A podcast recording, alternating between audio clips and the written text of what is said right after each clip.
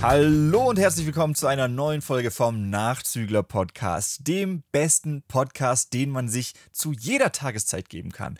Von und mit Markus. Was geht? Und mir, Daniel.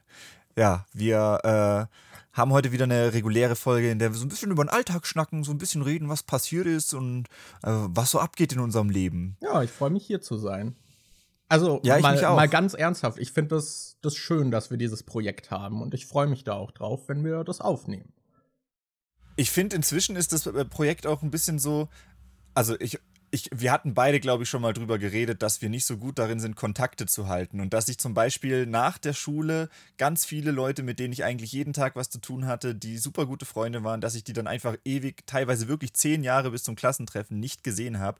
Und dass die Schule in dahingehend eigentlich cool für mich war, weil extern für dich ein Stundenplan zurechtgelegt wurde, der dich gezwungen hat, jeden Tag deine Freunde zu sehen.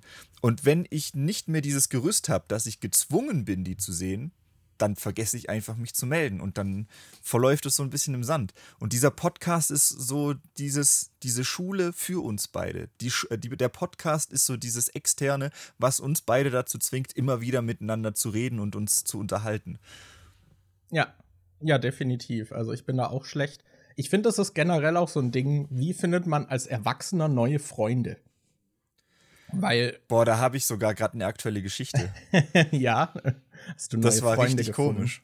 Ich meine, für dich ist Äh. das ja bestimmt jetzt auch relevant, weil du ja jetzt auch wieder so in die Heimat gezogen bist. Und klar, du hast einerseits Leute, mit denen du wahrscheinlich reconnecten kannst, die du von damals kennst, aber ich denke mal zum Beispiel gerade für Anni, deine Freundin, die jetzt mit runtergezogen ist, die da niemanden kennt, ist das wahrscheinlich auch relevant, dass die dann vielleicht ein paar Leute kennenlernen möchte, die nicht nur du sind und deine Familie.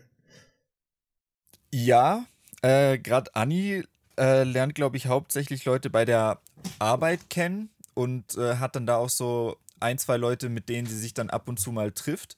Ähm, bei mir ist es so, dass ich hauptsächlich an alte Kontakte wieder angeknüpft habe, dass ich halt jetzt viel mit Andi mache, der früher, mit dem ich bei der Schreinerei zusammengearbeitet habe.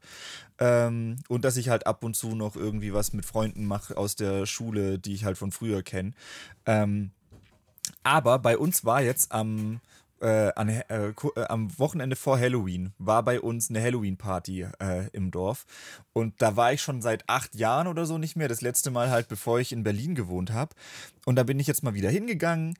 Und ich war bis wirklich bis zum Schluss da, bis irgendwie äh, 2 Uhr morgens oder so, wo dann der DJ das letzte Lied gespielt hat und die dann zugemacht haben. Und am Anfang war ich noch mit meinem Bruder da, mit seiner Freundin, mit äh, Andi, Andis Freundin und Anni war noch mit dabei und so. Also war eine größere Gruppe und irgendwann später sind die dann alle weg und ich bin halt noch ein bisschen länger da geblieben, weil ich dann halt auch schon diesen Pegel hatte, dass ich dann einfach so rumdance und mit fremden Leuten spreche und so. Und da war so ein Typ, der hatte so eine Purge-Maske an, die so, äh, ich weiß nicht, wenn du die Purge-Filme kennst, da gibt es diese Masken, die halt so relativ dunkel sind, aber solche Neon-Xe als Augen drauf haben und so einen Neon-Mund und das Mhm. hat halt auch so im Dunkeln geleuchtet.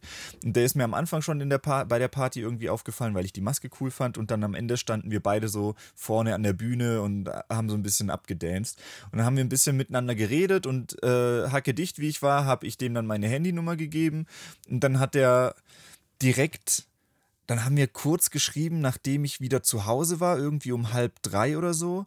Und am nächsten Tag hatte mir dann auch noch mal ein bisschen geschrieben. Das war vor allem richtig weird. Der hat mich bei der Party angeguckt und meinte so, du siehst aus, ich bin eigentlich jemand, der nicht so gerne trinkt, ich kiff eigentlich lieber und du siehst aus wie jemand, der eigentlich auch lieber kifft.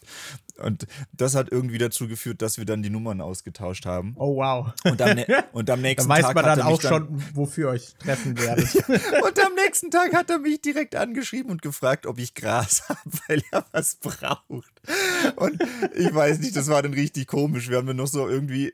Aber der hat auch so, ich hatte so das Gefühl, dass er eher so extrovertierte Natur ist und ich so eher der Introvertierte und dass er vielleicht mich falsch eingeschätzt hat, weil ich betrunken war, als er mich kennengelernt hat. Aber der hat dann auch so richtig viele Nachrichten direkt am ersten Tag geschickt und so: oh, okay. Hey, ich bin heute wieder in der Gegend, hast du Bock, was zu machen? Hast du zufällig irgendwie was da oder so? Und dann hat er noch irgendwie gefragt, was, was ich so zocke und haben wir darüber kurz geredet. Und dann ist es jetzt aber auch so seit ein paar Tagen wieder Funkstille, weil keiner mehr geschrieben hat. Deshalb, äh, ja, ich weiß nicht, ich tue mir da irgendwie immer so ein bisschen schwer, äh, neue Freundschaften zu schließen. Ich weiß auch nicht, wann ich das letzte Mal so wirklich eine neue Freundschaft geschlossen habe. Ich habe jetzt, als ich äh, noch äh, in Potsdam gearbeitet habe, habe ich da auch mit Arbeitskollegen irgendwie, gab es auch welche, mit denen ich immer wieder mal was gemacht habe, wo man sich auch mal außerhalb der Arbeit in einer Bar getroffen hat oder so. Aber da ist jetzt auch keiner dabei, wo ich sagen würde, boah, das ist ein richtig guter Freund, mit dem ich regelmäßig schreibe oder was mache oder so. Ja, ja, ist schwierig, ne? Ich hatte auch mal irgendwie, ich weiß gar nicht mehr, wo ich das gehört habe, aber das gerade während der Pandemie war das dann ja auch so ein Problem, äh, dass man normalerweise hat man ja im Erwachsenenalltag dann, man hat zu Hause und man hat Arbeit. Mhm. Und das mhm. sind jetzt nicht die besten Orte, um Leute kennenzulernen. Und dann braucht man halt noch diese Existenz von dritten Orten, wo man sich irgendwie, wo man auch noch hingeht. Und gerade während der Pandemie war das dann ja ein Problem, dass das sowieso auch äh, weggefallen ist, diese dritten Orte. Und ich glaube, durch die zunehmende Digitalisierung und zum Beispiel Homeoffice und so ist es halt noch viel mehr, dass diese dritten Orte an Relevanz verlieren, weil wie, wie oft triffst du dich mit Leuten in der Bibliothek oder sowas? Oder gehst halt irgendwo hin ich weiß nicht, als extrovertierte Person macht man das vielleicht mehr, aber ich weiß nicht. Wenn ich mir jetzt vorstelle, wo kann ich jemanden kennenlernen irgendwie, dann fallen mir da auch nicht so viele Sachen ein, weil ich gehe zum Beispiel ins Fitnessstudio, aber ich würde da nie mit Leuten reden. Mhm. das ist so, ich weiß nicht, ich gehe gerne ins Kino. Ich werde nicht während dem Film fremde Leute anquatschen. So, da, ich glaube nicht, dass man so neue Freunde findet, außer man erwischt die Leute, die einen Fick auf den Film geben. ähm, und ansonsten, ich weiß nicht, klar, es gibt halt so Cafés oder sowas oder halt sowas wie ein Hobby, wo dann Gleichgesinnte sich treffen und das halt auch regelmäßig passiert, weil das ist ja auch was. Man muss da ja auch regelmäßig immer wieder sein damit mhm. sich eine Freundschaft dann aufbauen kann. Weil ich glaube, die meisten Leute werden nicht so drauf sein, dass sie zum Beispiel im Café einfach direkt eine fremde Person anquatschen und da Best Friends sind und dann direkt ausmachen, wann man sich wieder trifft. Aber sagen wir jetzt mal, du gehst, weiß nicht, jede Woche in dieses Café, um da zu arbeiten oder zu lernen oder was auch immer. Und weiß nicht, freundest dich halt mit der Barista oder sowas an. Das, das finde ich ist eher ein Szenario, was realistisch ist. Oder halt eine andere Person, die zufällig zur gleichen Zeit auch dort immer ist. Und ich denke, sowas wie einen, weiß nicht, einen Yogakurs, irgendein Sportding oder Hobbyding, weiß nicht, da kommen dann die Leute, die töpfern wollen oder so. Und dann sieht man halt immer wieder die gleichen Personen. Da kann sich dann noch eine Freundschaft aufbauen. Aber das sind halt so Situationen, da, die muss man bewusst eingehen und finde ich im Alltag vergisst man die sehr leicht. Ich kann mir vorstellen, dass vielleicht gerade sowas wie Vereine da vielleicht helfen, ja. weil du dann vielleicht dir schon einen Verein aussuchst, der irgendwas mit, also wo es um etwas geht, was dich sowieso interessiert und dann bist du automatisch an einem Ort, wo Menschen mit den gleichen Interessen, zumindest mit der einen gleichen Interesse sind, dass man da vielleicht leichter irgendwie anknüpft, weil gerade das ist ja sowas, was du regelmäßig machst, wo du dann jede Woche oder jede zweite Woche mal hingehst oder so, dass das vielleicht ganz gut funktioniert, aber ich bin halt ähm, bei mir ist das mit der Introvertiertheit halt so, dass bei mir wäre nicht, ich bin niemand, ich würde mich jetzt nicht einfach in einen Verein anmelden und dahin gehen, wenn ich weiß, da kenne ich niemanden. Das wäre mir schon zu unangenehm, ja. mich direkt in so eine Situation zu schmeißen, wo dann irgendwie 20, 30 Leute sind und ich die kennen, äh, ich kenne die nicht. Das ist auch so, äh, wir haben hier ja diese Dorfkneipe, wo ich halt auch irgendwie fast regelmäßig bin, fast jede Woche bin ich da, aber ich gehe, ich verabrede mich halt immer mit Kumpeln. Entweder ist es so, ich gehe zur Schreinerei, meistens donnerstags, weil äh, und dann äh, trinken wir abends ein bisschen was bei der Schreinerei und von da aus versuche ich die dann zu überreden, hey, wir könnten doch jetzt noch in die Kneipe gehen, da gibt es noch was zu essen und so. Und dann gehen wir meistens, ich, ich gehe eigentlich meistens in einer Gruppe dahin. Mhm. Manchmal verabrede ich mich aber auch und, und das Ding ist, in der Kneipe kennen mich Leute auch schon, also zumindest die ganzen Bedienungen kennen mich, weil ich halt öfter da bin und auch die Leute, die, da sind halt viele Stammgäste, die mich auch vom Sehen her kennen und mit ein paar von denen habe ich auch mal schon ein bisschen geredet. Ich bin jetzt also nicht so ein Ultra-Fremder inzwischen da drin. Aber manchmal kommt es dann auch vor, dass ich mich mit jemandem verabrede und dann sagen wir, hey, wie wär's? Ähm, wir treffen uns da um 20 Uhr. Und dann kommen wir aber getrennt voneinander. Und dann ist es bei mir wirklich so, dass ich hingehe und dann warte ich in der Nähe der Kneipe, bis ich die andere Person sehe, wie sie mit dem Auto angefahren kommt und herläuft. Und dann warte ich vor der Kneipe und gehe dann mit ihr zusammen rein, weil es mir unangenehm ist, alleine reinzugehen. Ja, obwohl, obwohl mich ja Leute quasi kennst. Leute. Ja, genau. Äh, auf so einem Level ist es bei mir, dass ich dann lieber warte und dann mit der Person gemeinsam reingehe. Ja, ich muss auch sagen, also an der Stelle auch danke an Dewey, liebe Grüße äh, der hatte mir jetzt ein paar so Pressevorführungen besorgt. Und ich muss auch sagen, da ist die Überwindung direkt größer, äh, dahin zu gehen, weil man irgendwie da so wahrgenommen wird. Weil wenn ich in einen normalen Kinosaal gehe, dann kennt mich da niemand und es interessiert sich niemand für mich. Und in der Theorie ist es wahrscheinlich auch bei den Pressevorführungen so. Aber da habe ich dann noch viel mehr dieses Ding, da muss man mit jemandem sprechen bei der Anmeldung, dann muss man noch unterschreiben, dann wollen die noch irgendwie Smalltalk mit einem führen. Und ich weiß nicht, dann ist man ja, wenn man gerade auf so ein paar Pressevorführungen war, dann sieht man schon auch so bekannte Gesichter. So, das, keine Ahnung. Und ich sehe dann zumindest auch viele, so, wo ich dann sehe, ah ja, das sind Leute, die in der Branche unterwegs sind, irgendwelche Filmkritiker, so, die sehen sich hier ständig, die unterhalten sich dann vor den Filmen auch jedes Mal. Und ich sitze dann halt so still da mit Abstand zu allen anderen äh, und rede mit niemandem. das ist so, und dann ist auch so, so, ja, okay, ist eine Presseverführung, Handy rausholen ist jetzt auch blöd, während man noch wartet, auch wenn ich da auch schon unterschiedliches Zeug gesehen habe, aber äh, ja, es ist direkt schon ein bisschen, bisschen sozial fordernder, als wenn man so ins Kino geht, finde ich. Und meistens gehe ich, ich auch nicht alleine ins Kino, sondern mit einer anderen Person, wenn ich normal gehe. Aber genau das, äh, das habe ich zum Beispiel auch mit, weil manchmal kriegst du solche Pressevorführungen, wo du ein Plus eins mitnehmen darfst, wo du dann mit jemandem zusammen hingehst. Und manchmal, gerade bei diesen, gerade bei Disney-Sachen war es oft so, dass die gesagt haben, ja, nee, da darfst du niemanden mitnehmen, da darfst nur du hin.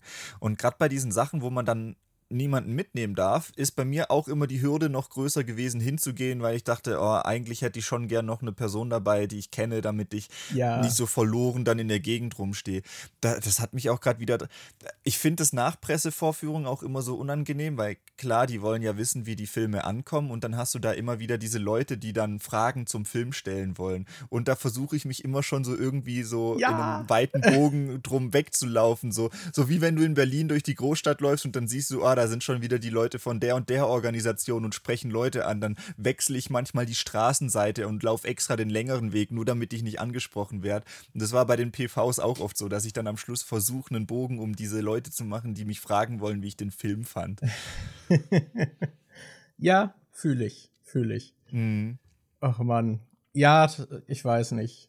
Das neue Leute kennenlernen, das ist so, du bist ja jetzt auch aus Berlin weggezogen. So, ich habe hier nicht mehr so viel soziale Kontakte, muss ich sagen. Ich hatte auch ein paar andere, Fre also alle engeren Freunde sind eigentlich aus Berlin weggezogen mittlerweile. Und mhm. da habe ich dann auch gemerkt, okay, ich muss jetzt irgendwie schauen, wo ich bleibe, weil das ist gerade nicht so cool.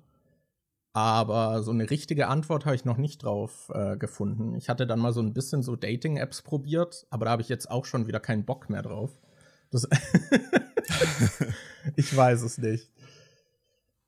Ja, ist schwer. Vielleicht muss ich irgendwas Ehrenamtliches oder in irgendeinen Verein mal gehen. Oder äh, Leute im Fitti ansprechen. Besonders wenn sie stöhnen. So. so für Hörer der letzten Folgen.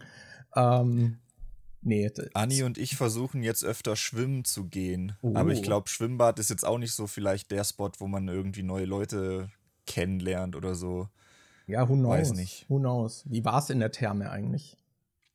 Alter. also, die, äh, wir wollten eigentlich schon vor einem Monat oder so in die Therme, da war die aber gerade wegen Renovierungsarbeiten geschlossen und jetzt hat die seit kurzem wieder auf, dann sind wir da hingegangen und die sind aber immer noch nicht komplett fertig mit Renovieren und äh, ich, ich dachte so, das ist jetzt nicht ihr fucking Ernst, oder?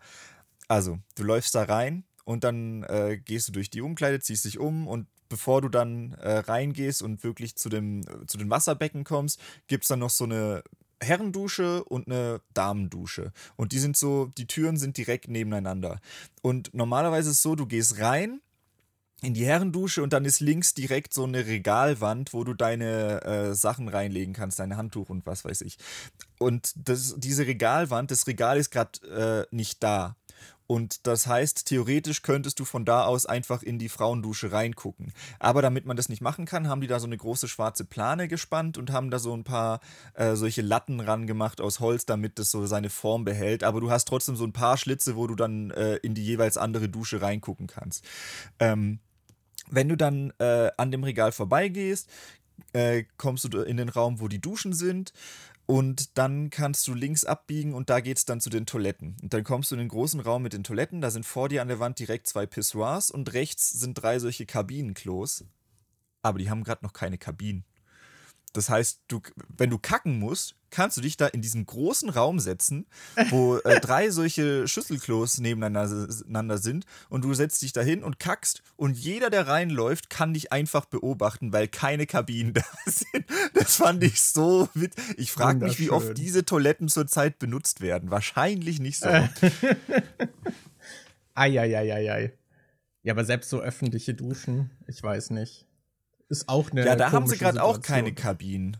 Bei den Duschen haben sie gerade auch keine Kabinen. Äh, aber ich glaube, das ist sowieso so ein bisschen so ein Raum, wo es eigentlich vielen egal ist. Also da sieht man immer Leute, die sich halt ähm, da einfach dann ausziehen und da nackt duschen und so, wo ich jetzt auch kein Problem mit habe. Aber es ist. Also es stört mich nicht, wenn andere das machen, aber ich selbst habe dann auch immer so eine gewisse Hemmung und meistens stehe ich dann in Badehose da und dusche mich einfach so kurz ab und gehe dann, außer wenn sie Kabinen haben. Ja. Ich hatte das jetzt auch mal im Fitnessstudio, als ich dann probiert hatte, halt direkt dort vor Ort dann danach zu duschen, weil ich irgendwie dann halt zur Arbeit musste. Mhm. Äh, und ich weiß nicht, das war auf jeden Fall auch eine Überwindung. Ich muss aber sagen, was mir bei der so ein bisschen dieser Anxiety dann geholfen hat, war, dass ich beim Duschen ja keine Brille trage. Das heißt, ich sehe einfach nichts. Das, das heißt, ich nehme mich und andere weniger wahr und irgendwie hat das geholfen, weil mir dann ja, alles und du egaler musst dich ja auch nicht verstecken. Du bist ja auch Jimenez mit dem dicken Penis. Also du, also du hast ja nichts, was du jetzt verstecken musst oder so. Ja, er ist halt so, so groß und dick, ist mir schon unangenehm. Da wird dann immer drauf also gestarrt also, und so.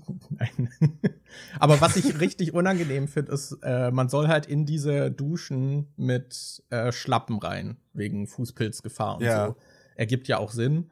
Und ich, erstmal hatte ich das Gefühl, ich war immer die einzige Person, die das tatsächlich so macht. Und dann hat man ja aber diese nassen Schlappen und läuft dann mit diesen nassen Schlappen dann halt auch durch die Umkleidekabine. Und ich, ich weiß nicht, ich finde das irgendwie, fand das voll unangenehm. Und wie macht man das dann? Wie trockne ich jetzt meine Füße ab, während ich noch nackt bin?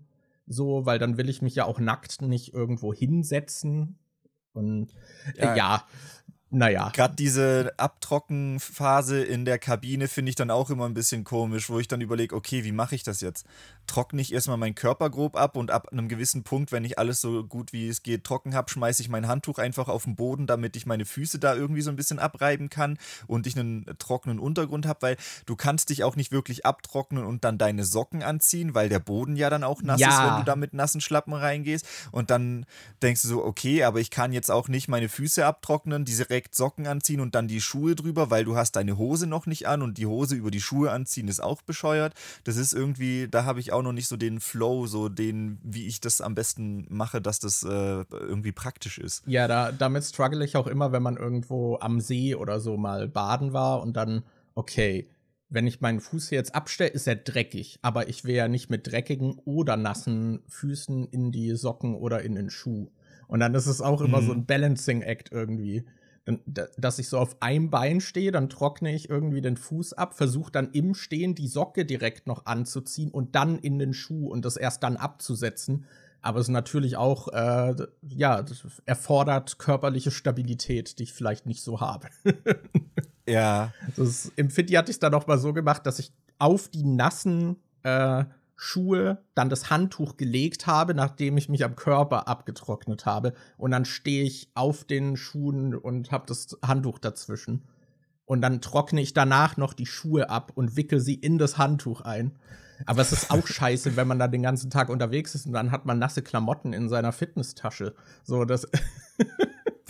Deswegen. Das sind so, so diese happy. Herausforderungen im Alltag, über die einfach nicht gesprochen ja, wird. Ja, wir müssen mehr darüber, wir brauchen Awareness dafür. Es braucht, weißt du, wie bei so Waschbecken, da gibt es dann ja diese Föhne für die Hände, so, damit, damit du die Hände trocknen kannst. Du brauchst du bei der Dusche einfach am Ende auch so, so einen Föhn, der deine Füße trocknet, wo du die so drunter strecken kannst. ja.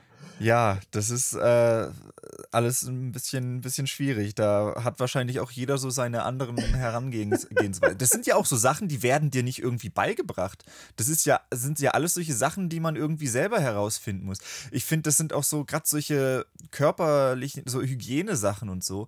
Es gibt ja viel, was dir in der Schule nicht beigebracht wird, wo dann äh, gesagt wird, ja, die, die Pflicht, einem das beizubringen, liegt dann eher bei den Eltern. Aber es ist ja wie mit Steuern. Da wird auch immer gesagt, es muss dir nicht in den Schulen beigebracht werden, Steuern und sowas und Versicherungen, bla bla, das machen, machen dann deine Eltern. Aber woher wissen die das denn? Das ist doch äh, von ihren Eltern und die wissen das von ihren Eltern und die wissen das von ihren Eltern und irgendwann geht es doch so weit zurück, dass als das erste Elternpaar rauskam, das äh, das dem Kind beibringen musste, gab es vielleicht noch gar keine Steuern. Irgendwo muss man das doch mal beigebracht bekommen haben. Das ist doch, vor allem, was machen Leute, wo die Eltern sich einfach selbst nicht mit sowas auskennen? Was machen Leute, wo, äh, die, die vielleicht gar keine Eltern haben? Und genauso ist es ja auch bei diesem Hygienezeug. Das ist auch, auch immer so witzig, wenn du da diese Reddit-Threads oder TikTok-Trends oder ja. sowas siehst, wo dann über irgendwelche Sachen geredet wird, wo du dann denkst, ja, ich mach das immer so und so und dann denkst du, was? Du machst das so? Ja, vor allem. Das habe ich ja noch nie gehört, dass man das so macht. Vor allem, weil das dann auch immer so polarisierende Dinger sind. Das sind dann halt so, wie man sich zum Beispiel den Hintern abwischt. Darüber denkt man ja nicht täglich nach. Sondern man hat das, ja. irgendwann eine Routine gefunden, die funktioniert. Und dann liest man im Internet plötzlich, dass das 50 Prozent anders machen und man sich das überhaupt nicht so vorstellen kann.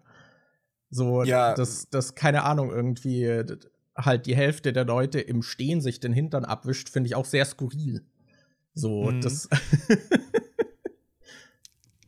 Oder auch dieses. Ähm, Oder wie wäscht man sich in der Duschen. Dusche richtig? Ja, so was für Duschen. Ja, genau, gerade beim Duschending, da hatte ich schon so mitbekommen, dass es wohl auch sehr viele Leute gibt, die sich einfach die Beine nicht einseifen, weil sie denken, das reicht ja, wenn von oben dann das Seifenwasser und so äh, drüber läuft und dass man sich die Beine gar nicht einseifen muss oder so. Oder dass man sich beim Duschen dann den, äh, die Poritze nicht sauber macht oder so. Das, da, äh, da hörst du dann ab und zu solche Sachen, wo ich mir denke so, hä, what the fuck? Ist das wirklich so üblich, dass so viele Leute das nicht machen? Ja, ich finde es da noch interessant, wenn man dann noch den Unterschied einfach hat mit noch anderen Ländern, weil da dann auch die Gepflogenheiten teilweise sehr anders sind. Zum Beispiel in den USA ist es ja super verbreitet, dass eigentlich in der Zahnputzroutine auch immer noch geflosst wird. Und ich würde mhm. sagen, das ist bei uns jetzt nicht der Standard. So, das machen auch einige. Es gibt auch Tools dafür, aber da ist das jetzt nicht so normal verbreitet, würde ich sagen. Ja.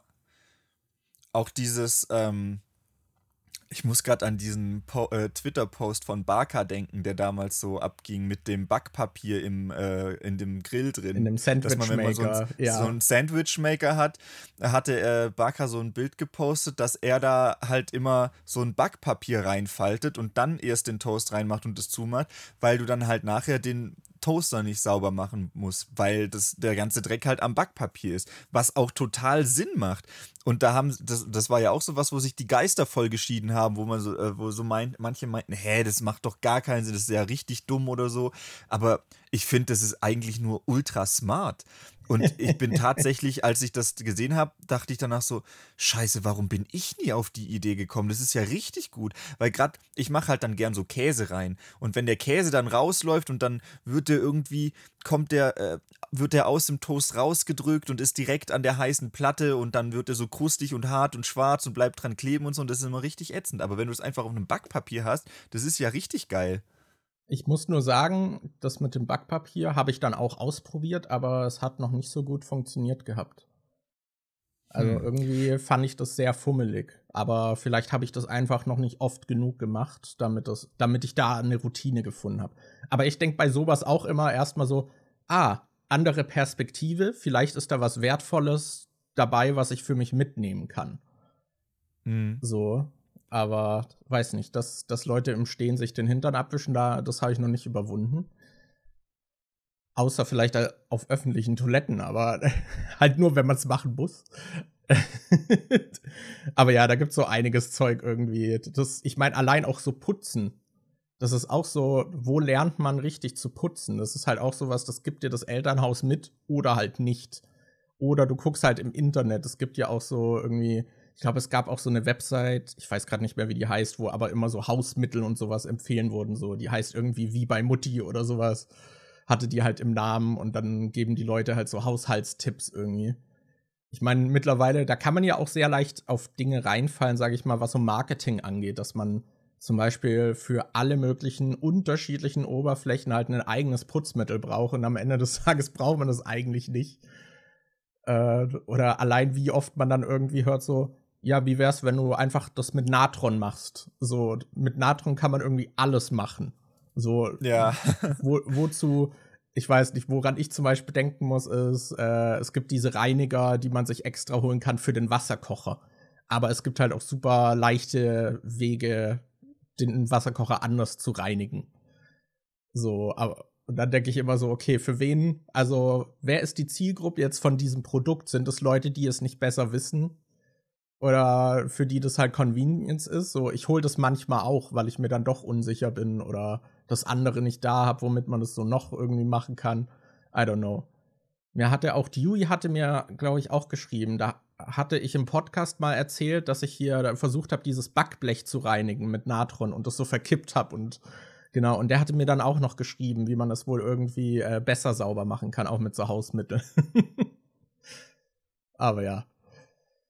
Äh, wo waren wir ursprünglich? Freunde finden. Schwierig. Hast du noch was ja. anderes erlebt in letzter Zeit? ähm, ich überlege, äh, ich hatte gerade auch noch irgendwas in Bezug auf irgendeinen so Lifehack oder so, wo ich dachte, das würde eigentlich gut dazu passen, aber das fällt mir jetzt gerade nicht mehr ein. Ich musste gerade noch Scheiße. dran denken, äh, was bei uns so gerade so Westeuropa ja nicht verbreitet ist, sind Bidets. Und ich denke, und keine Ahnung, da gibt es dann auch oft oft halt die Wahrnehmung von Leuten, die gerade irgendwie, glaube ich, aus anderen Kulturen dann so in Deutschland leben und dann so, warum putzen sich hier alle den Hintern nur mit Papier ab? Das ist ja richtig widerlich und für uns ist das halt so der Standard irgendwie. Das, aber ich wäre auch voll am Start, mal Bidets auszuprobieren.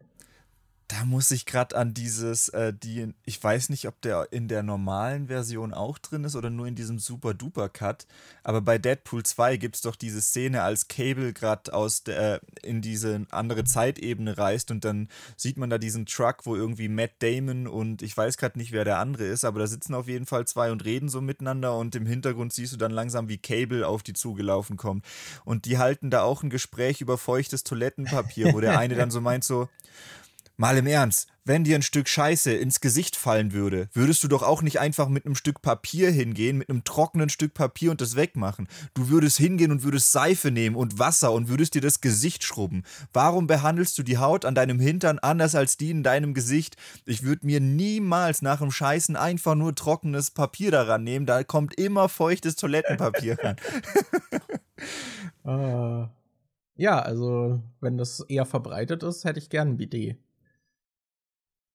Aber ja, das, sich die selbst einbauen ist dann halt auch weird, weil dann hat man es irgendwie, es gibt so welche, die kann man so dran klippen, aber ich weiß nicht, die muss man dann ja auch immer wieder abmachen und sauber machen.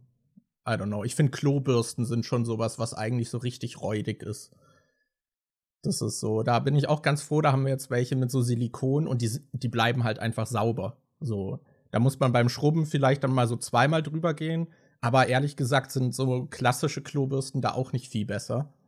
Deswegen finde ich diese Silikonen-Klobürsten, die wir jetzt haben, so viel besser. naja, naja. Es ist auch so, was. Ja, ich weiß es wieder. Klobürsten sind doch wahrscheinlich auch nicht überall verbreitet, oder? Das ist bei uns doch, also in Deutschland würde ich sagen, ist es relativ Standard, dass eine Klobürste in einer Toilette ist. Das weiß ich nicht. Ich bin jetzt international noch nicht so viel unterwegs und äh, auf dem Klo gewesen, aber. Was ist dir eingefallen? Äh, keine Ahnung. Aber das ist doch eigentlich sowas Basics, äh, so ein Basic-Ding, dass ich Ja, aber denke, dann siehst du auch so Sachen, dass es wohl haben. in Teilen der USA relativ normal ist, dass die Leute in den Wohnungen Schuhe tragen und du fragst dich, wie kann das sein? ja, gut, das ist, äh, ja, das ist schon weird. Wie kann es ähm, sein, dass die alle mit, mit Straßenschuhen auf, auf dem Bett oder auf dem Sofa hocken? Das verstehe ich auch nicht. Aber mir ist wieder eingefallen mit diesem äh, Punkt von wegen, dass man das nur irgendwie von seinen Eltern ja mit, äh, äh, äh mitbekommt, wie man solche, wie, wie man putzt und sauber macht und kocht und was weiß ich was. Ähm, da hatte ich neulich mit äh, Andi drüber geredet, dass es gerade hier auf dem Land halt sehr viele in der älteren Generation gibt, wo noch diese klassische Unterteilung zwischen Mann geht arbeiten und bringt Geld nach Hause und die Frau macht den Haushalt, dass es da bei vielen alten äh, Ehepaaren so ist, dass wenn die Frau stirbt, der Mann dann einfach automatisch fast schon pflegebedürftig wird, weil der halt einfach nichts im Haushalt selbst machen kann. Mhm. Der kann nicht waschen, der kann nicht richtig kochen, der kann nicht putzen oder sonst irgendwas. Und dass, dass du dann halt sehr viele solche alte Leute hast, die eigentlich geistig noch fit sind und so, die aber einfach nicht wissen, wie man irgendwas im Haushalt macht.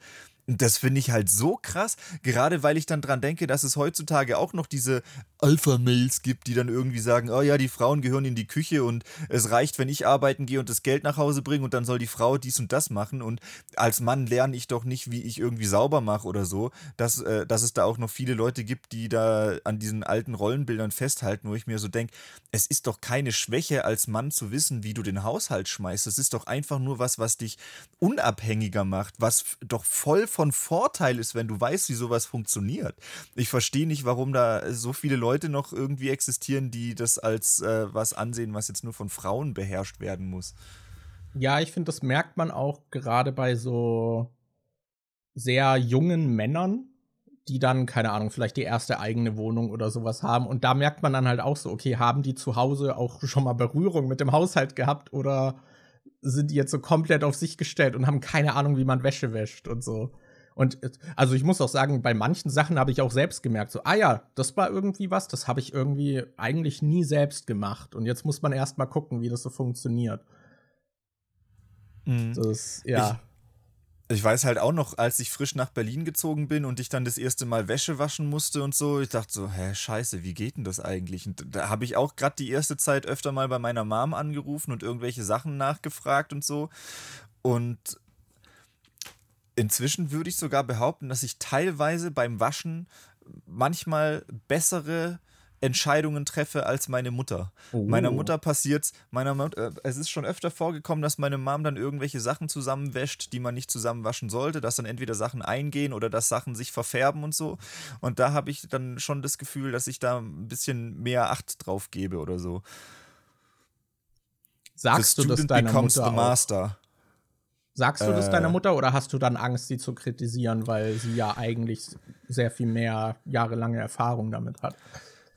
Ähm, also ich sag ihr jetzt nicht, dass ich allgemein ein besseres, dass ich glaube, dass ich allgemein ein besseres Verständnis davon habe, wie man Sachen wäscht. Das würde ich mir auch nicht zumuten, weil ich glaube, insgesamt kennt sie sich schon mehr aus. Ich meine, die macht es ja auch beruflich. Die, die, also die macht es jeden Tag. Die äh, äh, wird da schon Tricks drauf haben, die ich nicht drauf habe. Aber so bei manchen bestimmten Fällen äh, äh ist es schon so, dass äh, auch in der Familie hier so, so Common Knowledge ist, dass das so Fehler sind, die sie häufiger mal macht. Sie hatte auch ähm, Anni hatte sich auch so ein äh, Detektiv Conan T-Shirt gekauft, was weiß war. Und meine Mom hat es dann irgendwie geschafft, es beim ersten Waschen grün werden zu lassen, weil oh. sie es mit irgendwas anderem. Und da hat sie sich dann auch richtig schlecht gefühlt und hat äh, Anni angeboten, dass sie das T-Shirt neu kauft oder so. Aber äh, Anni meinte, so schlimm ist es jetzt auch nicht. Aber okay. es kommt schon, solche Sachen kommen schon immer wieder mal vor. Ich hatte auch so eine Assassin's Creed Jacke, die eigentlich weiß und blau war zu Assassin's Creed 3, die dann halt auch diese Farben da hatte. Und die hat meine Mom dann auch leicht rosa gefärbt irgendwie, weil ah. sie es mit ah. irgendwas Rotem zusammengewaschen hat. Da äh, passieren schon immer wieder mal irgendwie solche Sachen. Das ist tatsächlich etwas, was mir noch so gar nicht passiert ist. Also, dass ich sowas mal so komplett eingefärbt habe. Das Einzige, was mir passiert ist, dass ich halt relativ helle Sachen, die dann halt nicht mehr so strahlen und halt dunkler werden, weil ich sie dann halt auch mit dunkleren Sachen zusammengewaschen habe. Aber dass mal wirklich sowas sich komplett ausgefärbt hat und alles umgefärbt hat, das hatte ich glaube, das hatten wir nur ab und zu mal mit den Handtüchern, als wir mal so für die Küche ganz neue weiße Handtücher gekauft haben ja, ja. und die dann einfach mit allen anderen Sachen zusammengewaschen haben, weil es bei denen ja eh scheißegal ist, ob die jetzt weiß bleiben oder nicht. Und da ist es, glaube ich, mal vorgekommen, dass die dann halt schnell grau geworden ja, sind oder so. Ja, Aber ich habe auch, ich finde, es gibt auch Klamotten, die sind tricky zum Einordnen, weil also ich denke halt auch immer pragmatisch, ich muss ja trotzdem noch in irgendwelchen Zeitabständen die Wäsche auch wieder voll bekommen, damit sich halt eine Maschine lohnt. Und das heißt, ich kann jetzt nicht jede Farbe einzeln waschen oder so. Und dann gibt es so, ich finde gerade bei bunten Klamotten, also ich versuche einzuteilen in sehr dunkle Kleidung, ich habe halt auch sehr viel schwarz, das ist halt so ein No-Brainer. So. Dann habe ich ein paar weiße Sachen, ich habe aber auch einige Sachen jetzt mittlerweile, die halt bunt sind. Aber da sind dann so Sachen dabei wie, das eine ist halt so rosa, und das andere ist halt irgendwie grün. Und dann hast du halt noch so andere bunte Sachen und dann werfe ich halt alle bunten Sachen zusammen, aber bin mir dann manchmal nicht sicher, okay, werfe ich das Rosane jetzt mit dem relativ dunklen Grün zusammen äh, wird es dann auch dunkler oder werfe ich das Rosa lieber bei dem Weiß mit rein? Aber nachher färbt das irgendwie ab und alles Weiß wird rosa. So, was mache ich jetzt?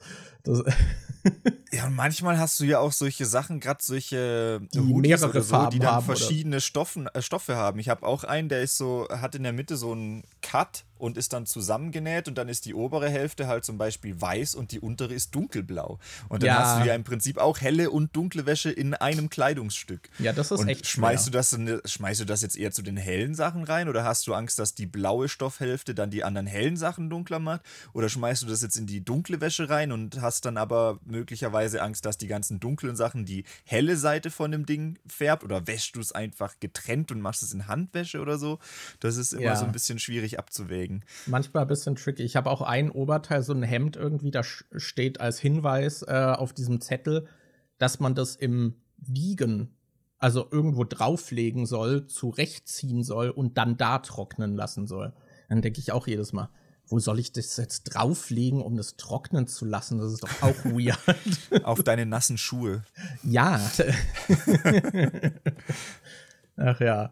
Wir haben heute, heute ist irgendwie eine weirde Folge, oder? Das, äh, die Themen.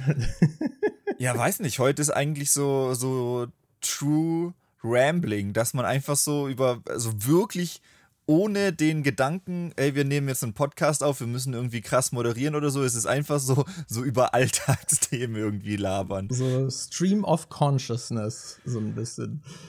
Ach ja. ja. Ich habe eine äh, ne, ne Frage, die würde mich interessieren. Die geht jetzt auch ein bisschen in eine andere Richtung als das, was wir bisher. Wobei im Prinzip hat es auch ein bisschen was mit Elternhaus zu tun. Ähm, ich habe jetzt auf dem Zweitkanal öfter mal solche Videos hochgeladen, wo ich dann ähm, auch diesen, diese, hatten wir ja im YouTube äh, schon mal drüber geredet, neulich, als wir diesen großen Mediencast über YouTube hatten, dass man auch so äh, Titel macht, die vielleicht eine Frage beinhalten oder so ein Statement, was ein bisschen Interesse weckt. Mhm. Und ich habe jetzt schon öfter Kommentare in letzter Zeit bekommen, wo ich das Gefühl habe, dass Leute sich nur den Titel durchlesen, dann einen Kommentar schreiben und den kompletten Inhalt des Videos einfach ignorieren und sich das nicht mal angucken. Und das ist so wie wenn du bei einer Zeitung, in einem Zeitungsartikel nur die Überschrift liest, dann denkst, du hast den ganzen Artikel verstanden und dich dann darüber auslässt. Ich habe zum Beispiel. Was ja auch ein ähm, typisches Twitter-Phänomen ist. Ja, ich habe zum Beispiel äh, dieses Video gemacht, hat Bibi Blocksberg von Harry Potter geklaut. Und im Video mache ich direkt am Anfang deutlich, dass es mir um den zweiten Bibi Blocksberg-Film geht, der 2004 rauskam, zur Hochzeit des Harry Potter-Hypes und dass der Film einige Parallelen zu Harry Potter hat, die es davor in der Bibi, äh, Bibi Blocksberg-Reihe so nicht gab und sich auch stark vom ersten Bibi Blocksberg-Film unterscheidet und dass da ein Spin-off-Charakter Elia Eluanda drin ist, der nach Harry Potter rauskam und sehr viele Parallelen zu Harry Potter hat alles direkt am Anfang erklärt. Und dann hat jemand einen Kommentar geschrieben, Bibi Blocksberg kann nicht von Harry Potter geklaut haben, weil es Bibi Blocksberg schon viel länger gibt. Ende. Und ich dachte, hallo, äh, Hast du dir überhaupt die ersten zwei Minuten oder so von dem Video angeguckt, so, wo, wo es genau darum geht? Und selbst wenn, selbst wenn das so wäre, ist es doch eine total dumme Aussage, weil Bibi Blocksberg ja immer noch läuft.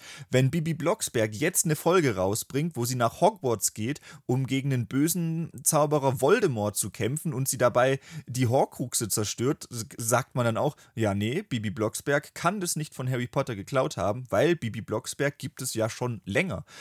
Das, das manchmal ist so verstehe ich wie damals äh, die Let's Play-Logik, wo dann mir vorgeworfen wird, dass, keine Ahnung, man irgendeinen großen Let's Player nachgemacht hat. Das war damals tatsächlich noch relativ verbreitet, dass, keine Ahnung, man ein Spiel spielt und dann wird einem vorgeworfen, ja, der große Let's Player X hat es doch auch Let's Play, deswegen hast du ihn nachgemacht.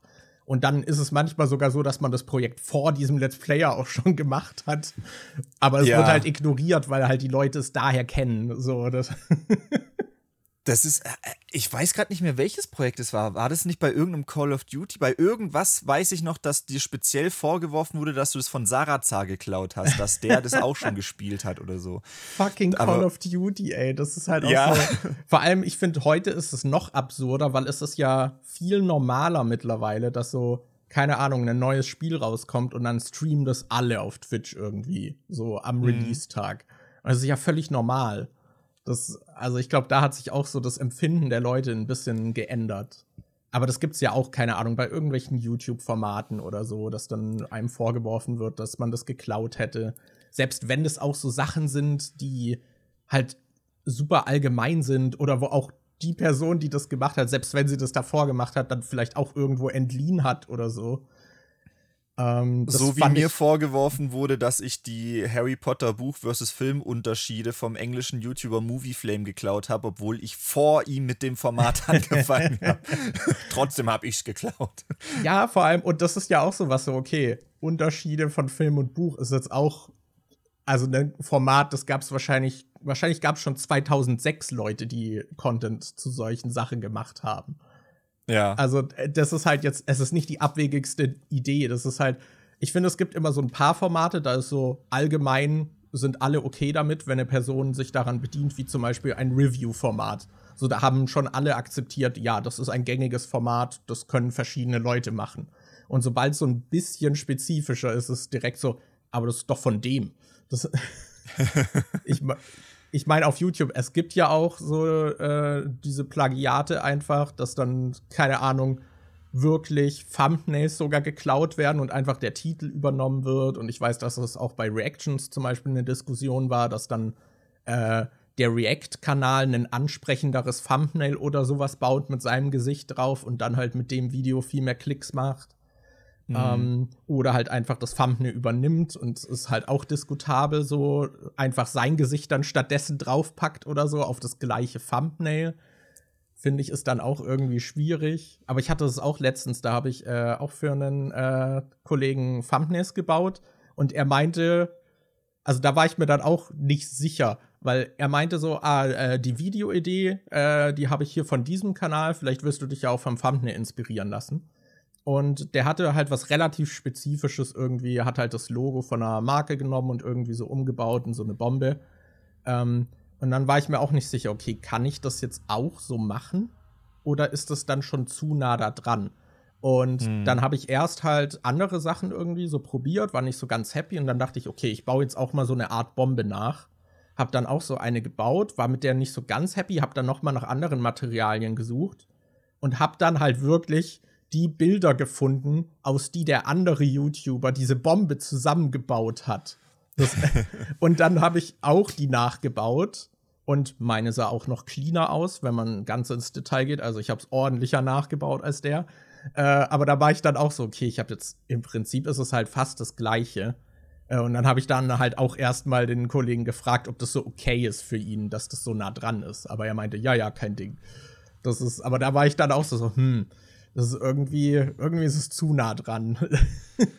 Die Frage ist halt auch, ab wann ist etwas ähm, dann schon eher ein Trend, an dem man sich orientiert, weil ähm, zum Beispiel, es wird auch mal das erste Mal jemanden gegeben haben, der einen, dass irgendein YouTube-Optimierungskanal diese Thumbnail-Idee hatte mit, oh, man sieht den Graph, der Graphen. schlecht läuft und dann einen Moment geht's hoch und äh, so oder äh, und, und dann haben das halt irgendwann ganz viele gemacht. Aber einer wird es ja mal als erstes gemacht haben und dann wirst du auch jemanden gehabt haben, der das gesehen hat und dachte, boah, cool, das baue ich nach oder so. Ähm, ja. Das ist, finde ich, immer so ein bisschen schwierig mit, wie macht man das jetzt? Und ich finde gerade bei, du musst es ja auch irgendwie versuchen zu schaffen, am Thumbnail schon erkennbar zu machen, was für eine Art von Video das ist. Ich muss zum Beispiel auch irgendwie immer gucken, dass ich es schaffe, dass die Videos auf dem Zweitkanal nicht aussehen wie die Thumbnails vom Hauptkanal, weil ich nicht will, dass Leute denken, oh, das ist wie ein Video auf dem Hauptkanal und dann gucken sie es an und sehen, oh, das ist ja gar nicht so krass aufwendig geschnitten wie die Hauptkanalsachen. Da will ich ja schon irgendwie was machen, dass die Erwartungshaltung eine andere ist. Mhm. Und ich mache das beim Zweitkanal zum Beispiel so, dass ich um meine Silhouette, die ich ausgeschnitten habe, immer noch so einen dicken weißen Rahmen mache, dass es sich so ein bisschen vom Hauptkanal abhebt, dass man sieht, okay, das ist was anderes. Genau wie das, was du bei den Reaction-Kanälen meinst. Ich finde, da muss man auch irgendwie im Thumbnail schon klar machen, dass es eine Reaction ist, weil ansonsten wäre ich halt auch ich wäre halt salty, wenn ich jetzt irgendwie denke, oh cool, das ist ein äh, ist irgendein Essay oder so und dann klickst du drauf und dann siehst du, wie irgendwie jemand auf ein Essay reagiert, aber es sieht vom Thumbnail halt aus, als wäre es sein eigenes Video. Ja. Da, da, äh, ich habe jetzt noch nicht so viele Reaction-Videos gemacht, da wüsste ich jetzt auch gar nicht, wie ich das dann irgendwie gut umsetze. Ich glaube, da wäre vielleicht eine Sache, dass ich dann auf dem Thumbnail vielleicht immer mein Headset auf habe, dass man halt sieht, dass ich mir was angucke, weil ich würde ja wahrscheinlich kein Headset tragen, wenn ich mir nicht irgendwie was anschaue, dass das vielleicht so als, äh, oder dass man halt Reaction ins Thumbnail reinschreibt, aber das Ja, oder auf jeden Fall halt in den Titel. Ja, weil äh, ich habe äh, ich hab vorhin so ein Video auf der Startseite gesehen von Papa Platte, wo er irgendwie auf genau dieser eine YouTuber, den ich neulich äh, mal angesprochen habe, ich glaube, wie heißt er? Marius oder so, der der hatte so ein Video über Lotto gemacht und wie äh, der Staat ähm, den, äh, also Lotto im Prinzip unterstützt oder dass das halt eigentlich Glücksspiel ist, was vom Staat so mit äh, gebilligt wird und was ja auch in den Tagesthemen irgendwie bei der Tagesschau im öffentlich-rechtlichen dann die Zahlen vorgelesen werden. Und da, ja genau, äh, Papa Platte hat auf, vor zehn Tagen auf seinem Kanal Lattensepp äh, eine Reaction zu diesem Video hochgenommen und, ach nee, Vince heißt der Kanal und das Thumbnail sieht Ach, der macht es genauso. Der macht es auch so, dass er bei seinen Reaction-Videos halt auf dem Thumbnail dann Kopfhörer trägt und auf den anderen Videos, ah. glaube ich, dann teilweise nicht oder so. Okay. Aber ja, du, du musst halt irgendwie immer so visuell auch eine Möglichkeit finden, das zu unterteilen, glaube ich. Weil ansonsten, aber das macht dann auch jeder Kanal irgendwie anders und dann, ja, weiß ich nicht. Ist so ein bisschen schwierig. Ja, das ist Man will halt, halt auch, auch nicht falsche Erwartungen wecken. Ja, ich glaube, wir sind da, glaube ich, eh auch noch mal sensibler. Ich weiß nicht, da hatten wir, glaube ich, auch mal drüber geredet. Äh, du hattest, glaube ich, so einen äh, kleinen Cousin oder so, der dann auf seinem YouTube-Channel einfach Videos, die er mag, hochgeladen hat. Ja. So, die halt von irgendwelchen anderen Leuten waren und so. Und das ist ja auch schon sowas so, das würden wir nie machen. Das ist so außerhalb privat, ja. aber das ist halt auch schon so, ja, das habe ich nicht gemacht. Ich lade jetzt nicht dieses Video einfach hoch. Ähm, außer man hat halt keine Ahnung. Es gibt ja auch Kanäle, die dann irgendwelches Archiv-Footage oder sowas hochladen und so. Das ist dann halt was anderes. So, aber halt einfach das Video von jemandem nehmen, dann so, das ist jetzt meins. Und das ist ja auch ja. bei Bildern ist es ja noch viel leichter, dass man einfach, ah, das gefällt mir, das nehme ich jetzt. Ähm, und es gibt ja auch gerade auf Instagram viele Kanäle, die sich als irgendwelche Promis oder Influencer ausgeben und dann halt einfach öffentliche Bilder von den Leuten nehmen und hochladen und so dann auch so schreiben, als wären ja. sie diese Person und so. Das ist gerade bei, das ist mir sehr oft aufgefallen bei diesen äh, Kinderfilmdarstellern. Weil dann äh, recherchiere ich halt für die Videos und äh, google nach den Darstellern, was die heute so machen. Und dann wird oftmals offiziell von Google ein Instagram-Account von denen verlinkt und dann klickst du drauf und dann ist das irgend so ein Fake-Account. Oh Mann, ey. Ja, das ist teilweise echt tricky irgendwie. Das, ja, da, da merkt man halt auch so, dass die, sag mal, die Sensibilitäten sehr unterschiedlich sind auch. Ich meine, bei mhm. TikTok ist das ja auch so ein Ding, dass man dann, das fand ich auch sehr irritierend am Anfang, dass halt Leute einfach denselben Joke halt noch mal selbst machen. Halt von jemand ja. anderem den Joke übernehmen und dann den gleichen Joke machen. Und dann sehe ich halt manchmal auch ein Video, finde es lustig und dann scrolle ich ein paar TikToks weiter und sehe dann das Originalvideo, was halt der gleiche Joke ist. Und aber meine, ich kannte halt zuerst das Imitat und dann fühle ich mich irgendwie schlecht, dass ich das Imitat lustig fand. Ja, auch äh, vor allem, es gibt ja nicht nur diese Sachen, wo Leute den gleichen Joke machen, es gibt ja sogar diese Fälle, wo einfach der Originalton von einem anderen Video genommen wird und dann wird es gelipsingt oder äh, wenn es was ist, wo du vielleicht gar keine Lippenbewegung siehst, dass du im Prinzip das TikTok mit deinen Visu Visuals nachstellst, aber den Originalton von was anderem nimmst und dann siehst du nachher das Originalvideo und dann, das ist sowas, wo ich mich dann noch extra räudig fühle, wo ich denke, Alter, die haben sogar einfach den Ton und so übernommen und haben einfach einmal kurz einen eigenen Kameraschwenk oder sowas gemacht. Ja, ich finde, bei, bei dem Ton kannst du zumindest auch noch, also das ist dann eher so, da ist dann ja meistens, wenn sie es so machen, dass du auch auf den Originalton klicken kannst. Mhm. So, deswegen finde ich das dann noch in Ordnung, weil da gibt es dann auch noch so die Möglichkeit für den Credit. Das ist so. Aber, aber es gibt halt Leute, die machen das nicht so, weil du ja, kannst ja, wenn du willst, shady. den Ton benutzen und wenn du den offiziell über TikTok benutzt, dann wird automatisch verlinkt, guck mal, dass der Ton kommt von dem Video. Aber dann gibt es auch Leute, die laden den Ton irgendwie runter, bearbeiten das selbst und dann wird es bei ihnen als Originalton angezeigt. Ja, ja. Ja, das finde ich auch immer super merkwürdig. Und ich weiß nicht, sowas gibt es ja auch immer wieder mal, also generell. Ich finde es auch super schwer festzumachen. Also, wenn ich jetzt mal es auf Videospiele beziehe, damals wurde zum Beispiel, da gab es dann auch Ego-Shooter. Das waren dann halt anfangs erstmal Doom-Klone.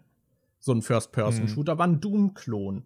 Weil Doom war halt so das Bekannte, das hat es popularisiert und das halt gemacht und dann dachten sich andere, ah, ist cool, mache ich halt ähnlich, aber mach halt mein eigenes Ding draus. Aber wird halt auch erstmal Doom-Klon genannt. So, wir haben ja auch den Begriff der Souls-Likes, die halt so. Ja, wollte ich auch gerade sagen. Sich halt an den Dark Souls-Kernelementen äh, so ein bisschen bedienen und halt ihren eigenen Spin damit machen. Und Lies of äh, P ist zum Beispiel, finde ich, jetzt auch ein Beispiel, was halt von, das ist so wertig gemacht, dass es auch ein From Software-Spiel sein könnte, weil es in vielen Belangen auch super nah da dran ist. Aber durch das Setting und so macht es halt trotzdem was Eigenes. Aber ich würde sagen, das ist schon auch sehr nah dran. Und wo ich schon sagen würde, so ist das so cool, dass das so sich so viel nimmt irgendwie. So, dann hat man auch natürlich, du hast in den meisten dieser Spielen dann auch so dieses äh, Lagerfeuer, an das du dich setzt, äh, um zu speichern. Und wenn man sich dran setzt und wieder aufsteht, dann werden alle Gegner wiederbelebt. Und äh, in Lies of P hat man das natürlich auch, aber es ist dann auch so, dass man eine mysteriöse, äh, gut aussehende Frau hat, bei der man dann levelt und so Zeug. Und es ist halt auch so voll das Souls-Klischee.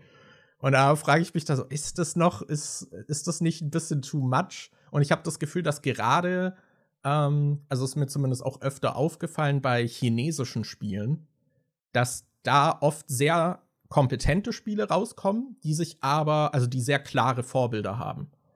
Aber dadurch, dass sie es dann kompetent halt auch irgendwie in einem Gesamtwerk zusammenfügen, finde ich es auch gar nicht schlimm. Bei Genshin Impact wurde ja anfangs auch sehr mit äh, Zelda Breath of the Wild verglichen. So, weil das halt auch sehr ähnliche Optik irgendwie mit diesen Gegnerlagern und den Landschaften hat. Und halt auch dieses Kletterding aus Breath of the Wild haben ja auch super viele Spiele übernommen, dass man diese Ausdauer, äh, diesen Ausdauerbalken hat zum Klettern. Aber gerade das denke ich auch immer, wenn Anni das spielt und ich zugucke, ich denke, ja, sieht halt aus wie Zelda. gerade wenn sie dann klettert und du dann diesen Ausdauer-Ding siehst und so, ja, ist halt eins zu eins einfach von Zelda. Ja, aber das haben mittlerweile auch super viele Spiele. Also es ist auch so ein Normding irgendwie. Da hat man gemerkt, ah ja, das ist ein System, das ist cool, das übernehmen halt jetzt alle. Das ist halt wie diese Ubisoft Towers, mit denen du dann die Map aufdeckst oder sowas. Das, das, ist ja dann auch irgendwann einfach so ein Trend geworden. Es gibt dann ein Spiel, was irgendein cooles System irgendwie äh, hat und dann wird das für ganz viele übernommen. Außer die machen das so wie bei diesem Shadow of Mordor, wo sie dieses Nemesis-System haben, was eigentlich richtig geil ist und dann lassen die das aber patentieren, dass man das nicht einfach bei anderen Spielen äh, reinmachen kann. Aber ich weiß gerade nicht mehr, welche Firma das war, aber irgendeine Firma hatte auch patentiert, dass es während den Ladebildschirmen Minispiele gibt. Und Echt? Ja, genau. Und dann so was Allgemeines kann man äh, patentieren lassen. Ja, das war auf jeden Fall auch ewig patentiert. Ich glaube, mittlerweile ist es auch nicht mehr so, aber ja, man kann sich halt auch richtig viel so Bullshit halt patentieren lassen. Also das machen die ganzen Firmen in der Regel auch dass sie halt alles, was geht, irgendwie patentieren lassen oder es zumindest auch mal da versuchen, patentieren zu lassen. Und manchmal wird es halt auch abgelehnt, weil es halt zu allgemein ist oder so.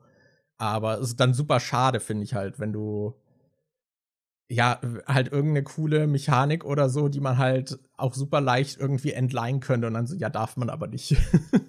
das ist ja allgemein so ein bisschen schade, wenn irgendwelche Lizenzen oder so bei einem, bei jemandem rumliegen, der dann gar nicht wirklich was damit macht. Wie zum Beispiel bei den Fantastic Four, die dann bei 20th Century Studios ewig lang rumlagen.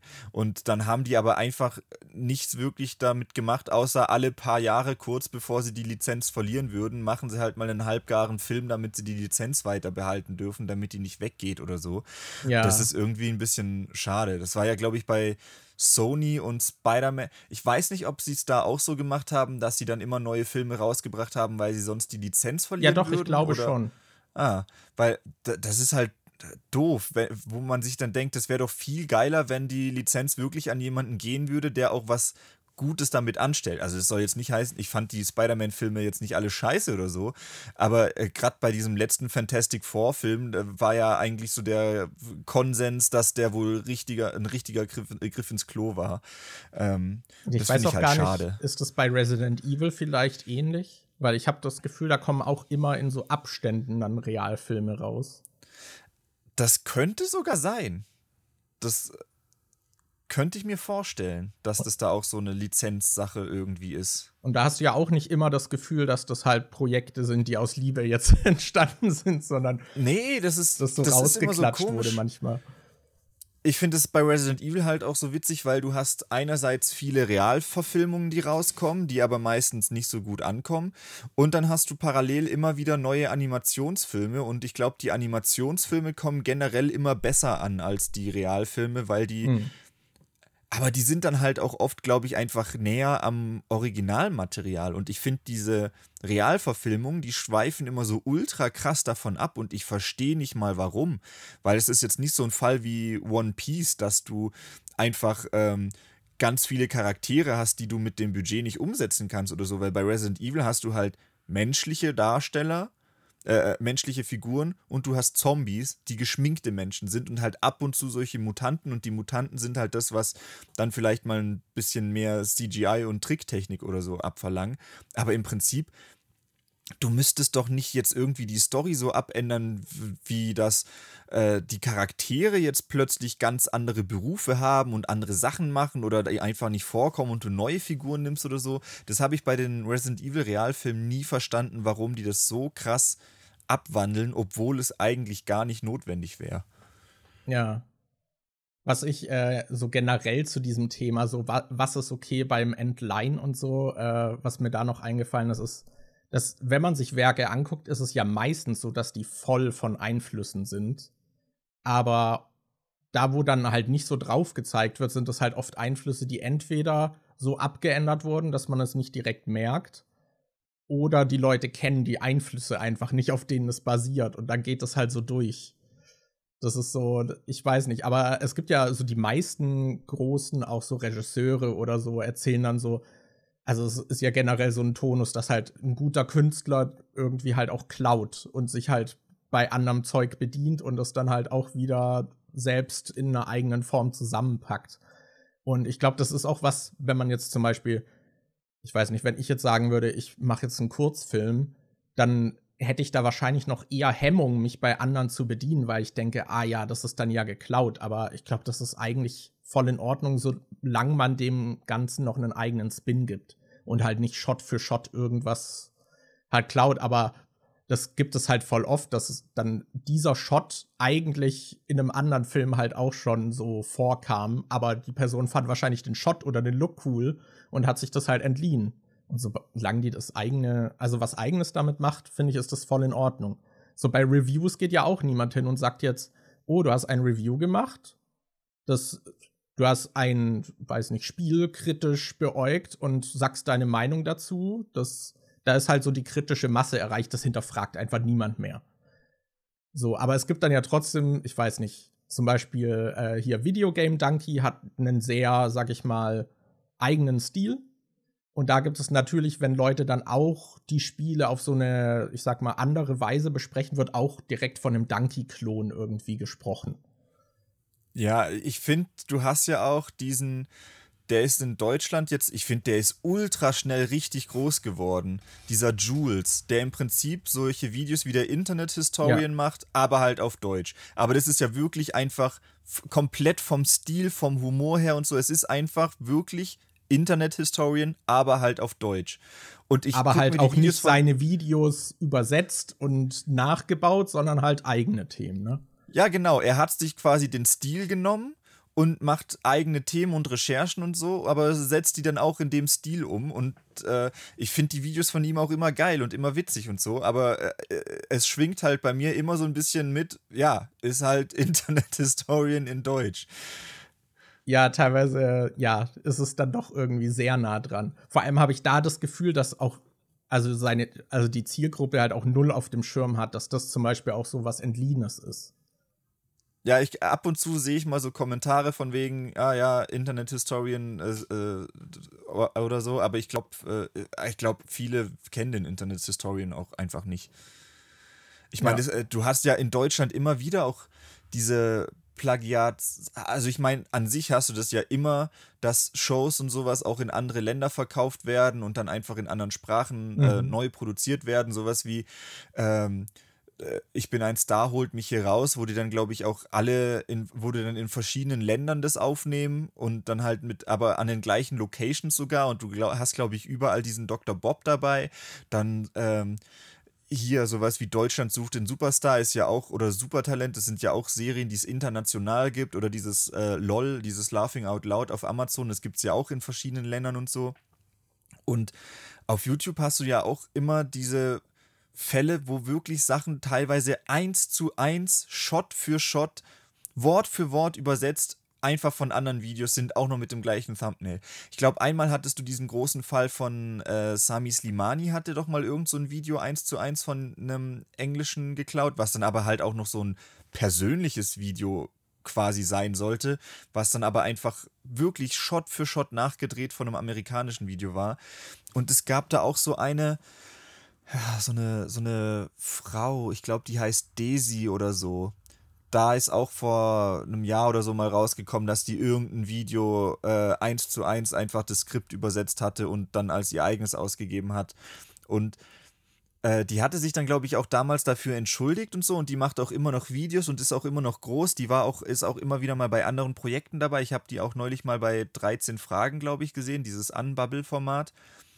Und ich, äh, es kann sein, dass die jetzt komplett eigenes Zeug macht, aber bei mir ist halt immer noch im Hinterkopf, ach ja, du kennst die, weil die eins zu eins was kopiert hat. Und dadurch, jedes Mal, wenn ich ein Video irgendwie auf der, in der Abo-Box sehe, was von ihr ist, wo ich denke, ah, eigentlich würde es mich interessieren, äh, klicke ich es mir dann trotzdem irgendwie aus Prinzip nicht an, weil ich denke, ach ah. ja, es weiß nicht, das, dieser negative Ersteindruck schwingt dann irgendwie immer noch mit.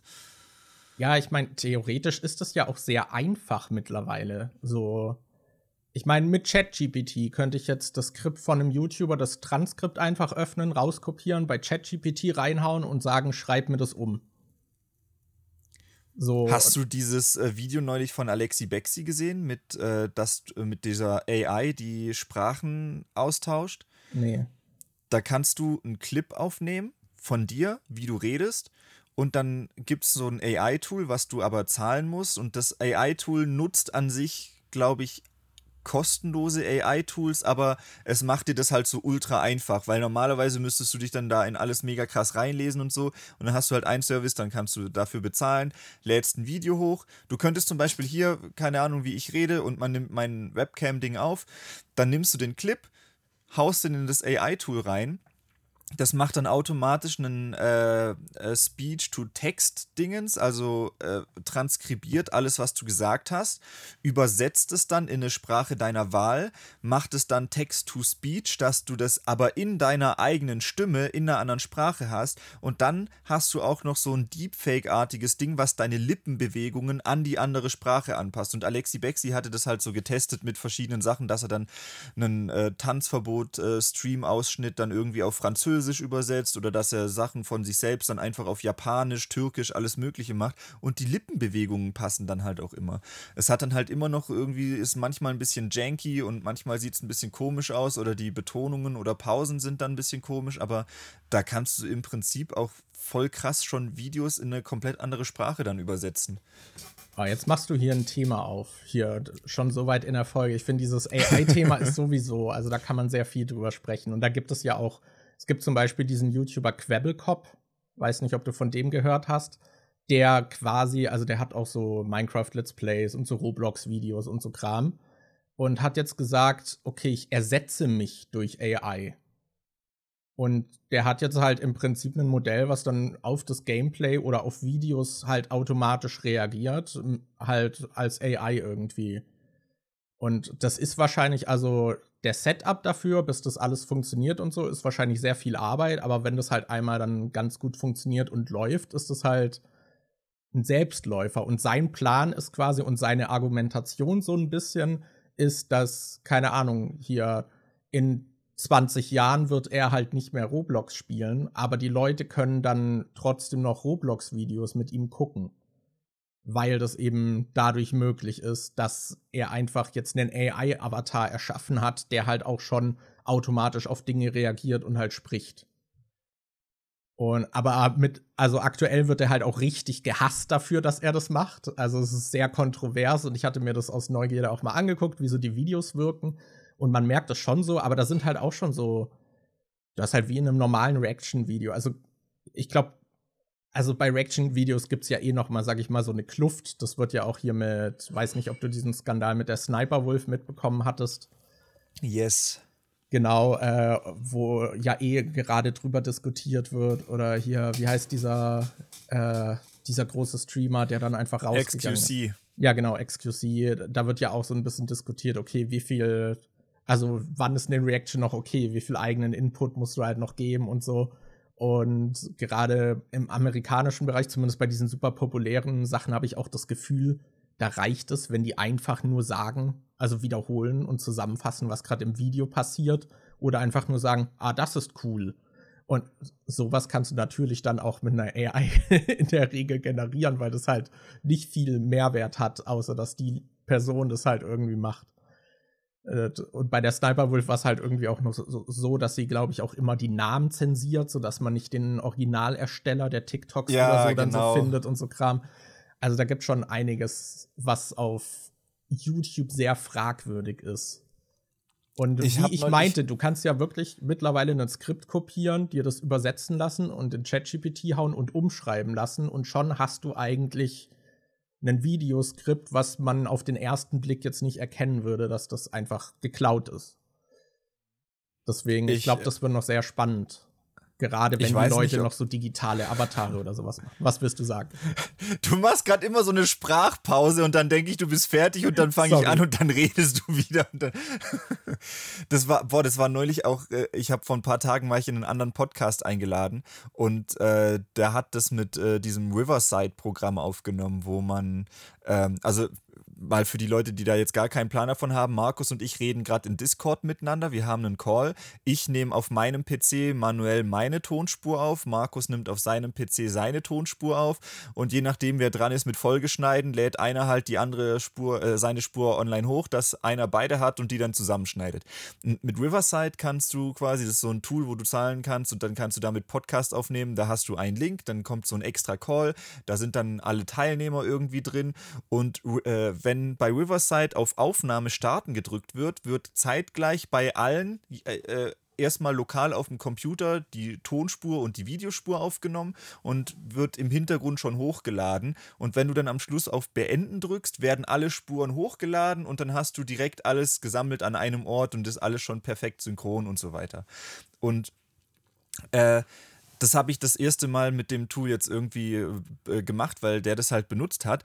Und da hatte ich aber voll das Delay drin. Also irgendwie so das hat sich wie ein, zwei Sekunden Delay angefühlt. Und das war dann auch immer so, habe ich mich so richtig schlecht gefühlt, weil manchmal war es dann so eine Weile ruhig und dann habe ich gedacht, okay, jetzt kann ich sprechen und dann hat er aber gerade voll losgelegt zu reden und dann war das durch das Delay aber so, dass ich dann aufhöre und dann hört er nicht auf und dann hört, äh, das, das ah. war immer richtig komisch. Das war voll unangenehm mit diesem Delay. Ähm, äh, das finde ich immer so ein bisschen komisch, weil ich, mir passiert das relativ oft und dann habe ich auch immer das Gefühl, ach scheiße, du kommst jetzt voll unsympathisch rund, rüber. Das kommt so rüber, als würdest du dem anderen jetzt ins Wort fallen wollen und als würdest äh, äh, du den nicht ausreden lassen wollen. Und jetzt habe ich durch diese ganze Aktion, ach so, nee, ich weiß es wieder. Ich weiß nicht, ob du das auch gesehen hast, wo wir es gerade kurz von AI hatten.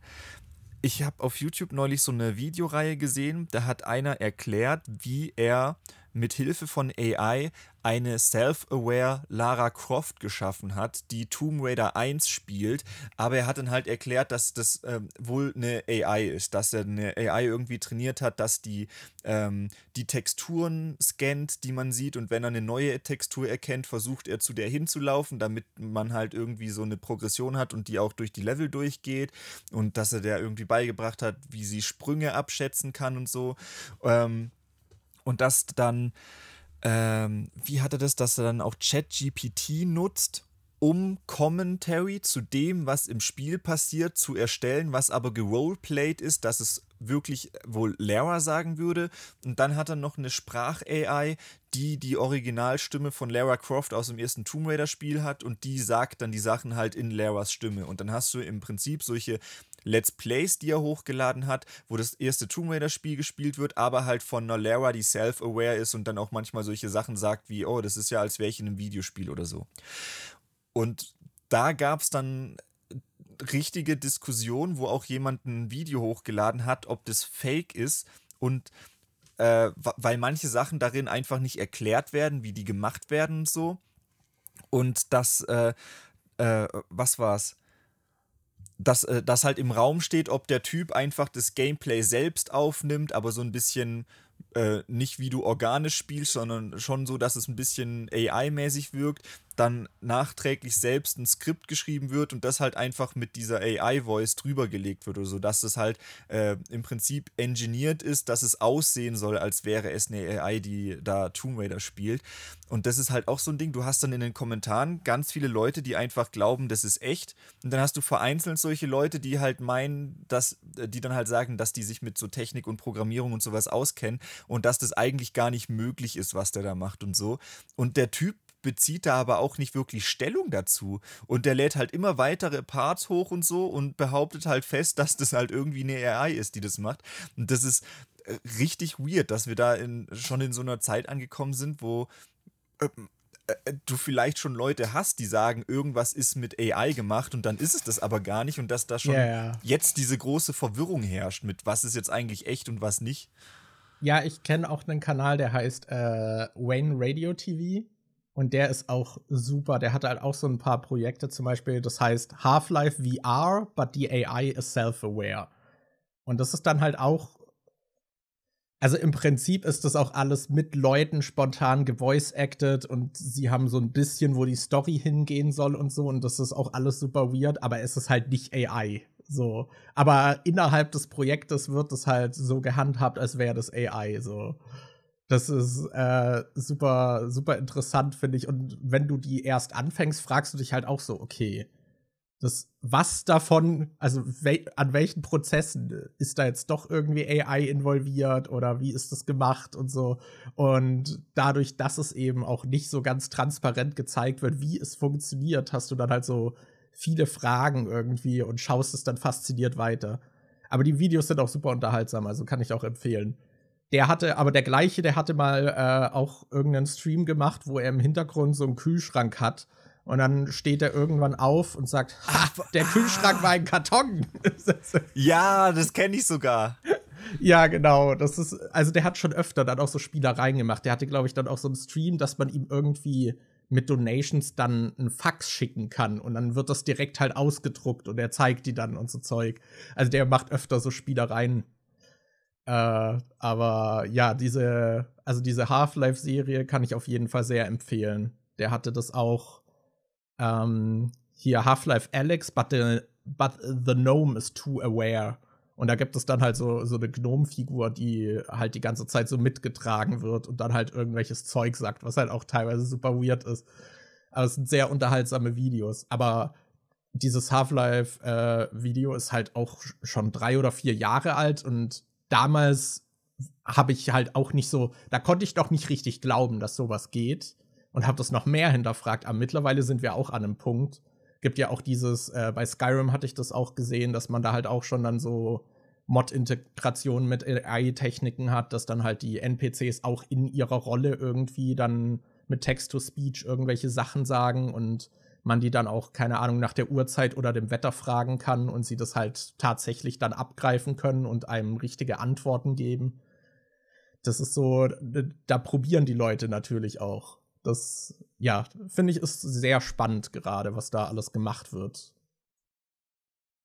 Und was dann nachher tatsächlich nützlich ist. Das ich meine, das Tool, was du jetzt, äh, von dem du erzählt hattest in einem Alexi Bexi-Video, das klingt ja auch, dass es einfach sehr viel zusammenbringt und dadurch halt gut funktioniert und praktisch ist. Und wir haben einen Disconnect. Woo. Ich hatte gerade einen Giga-Disconnect. Yay. uh, zumindest hatten wir diese Folge nicht so viele. ja, eigentlich nur den, glaube ich. Ich habe zwischendrin mal kurz für ein, zwei Frames so Aussetzer gehabt oder so, aber ansonsten eigentlich nicht. Ja. Schwierig mit deinem Internet. Das aktuell.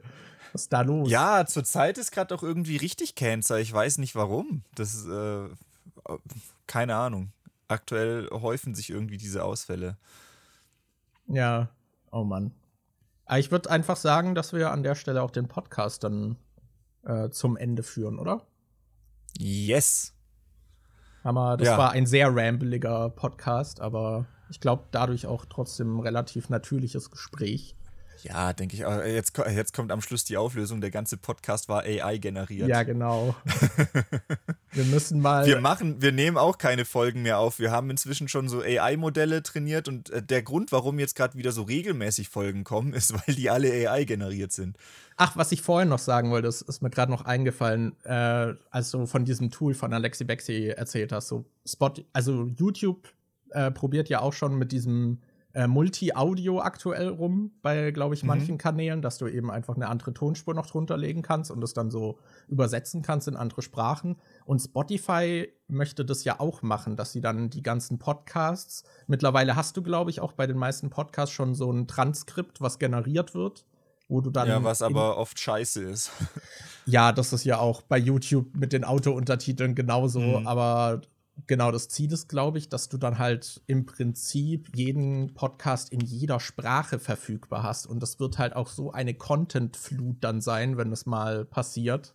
Mhm. Schwierig. aber auch äh, sehr faszinierend irgendwie. Naja. Ja, aber naja. ich glaube, das ist vielleicht auch eigentlich ganz cool, weil ähm, keine Ahnung. Also wenn du jetzt irgendwie Filme schaust und du kaufst eine Blu-ray und guckst dir Bonusmaterial zu einem Film an und willst ein bisschen was über die Hintergrundsachen wissen, dann hast du ja in der Regel auch deutsche Untertitel oder sowas. Das heißt, selbst wenn du kein Englisch kannst, hast du die Möglichkeit, das zu verstehen. Aber gerade bei Podcasts oder so, wenn du da die Sprache nicht sprichst, hast du ja einfach verschissen, weil du hast dann, äh, oh, guck mal, da ist ein Podcast, da redet der Lieblingsschauspieler von meiner Lieblingsserie mit dem und dem und der beantwortet vielleicht ganz viele Fragen, die mir wichtig wären, aber ich verstehe es einfach nicht. Mhm. Also gerade bei Podcast ist ja dann noch die Barriere, glaube ich, sehr viel größer, dass vieles einfach unzugänglich ist, weil du da halt für gewöhnlich nicht irgendwie noch ein Texttranskript hast und du kannst es nicht in anderen Sprachen irgendwie dir anschauen und so.